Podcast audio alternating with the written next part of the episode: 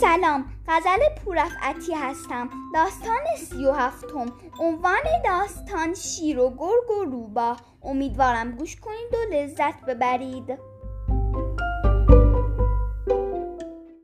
عنوان داستان شیر و گرگ و روباه روزی بود روزگاری بود. یک روز یک شیر و یک گرگ و یک روباه در صحرا به هم رسیدند و معلوم شد همه گرسنه اند و به شکار می روند شیر گفت به عقیده من این کار خوبی نیست که ما هر یکی تنها کار می کنیم و تنها می خوریم بهتر این است که با هم رفیق باشیم و شریک باشیم.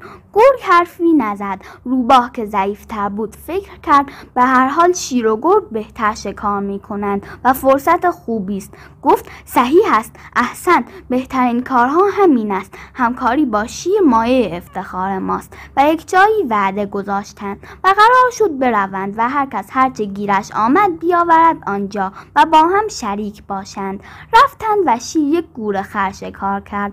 گرگ یک آهو گرفت و روباه یک خرگوش گرفت و آمدند. شیر گفت بسیار خوب. حالا بیایید یک جوری تقسیم کنیم که عاقلانه باشد.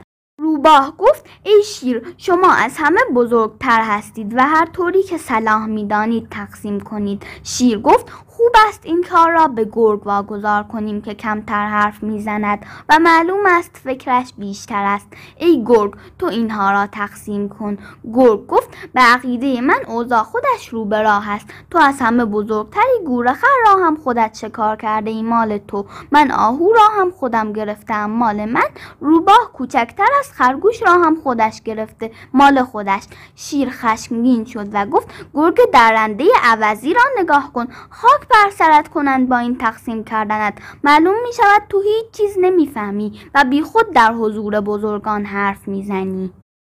شیر پنجه محکمی بر سر گرگ زد. کلش را از تنش جدا کرد و کله گرگ را جلوی خودش گذاشت و بعد به روباه گفت گرگ بی تربیت انصاف و ادب نداشت و به سزای خودش رسید. حالا تو بیا و خودت که از همه حیوانات باهوشتری این گوشت ها را تقسیم کن. روباه فکر کرد باید از خیر یک خوراک بگذرد و جان خود را نجات بدهد و گفت امیدوارم ناراحت نشده باشی.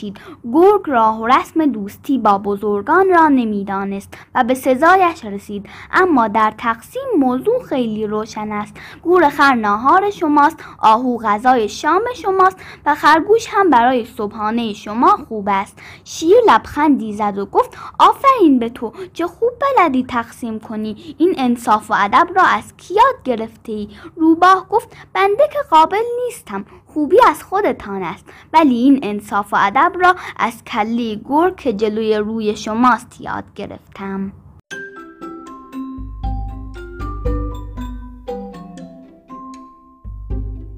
امیدوارم از این داستان لذت برده باشید و با داستانهای بعدی من همراه باشید.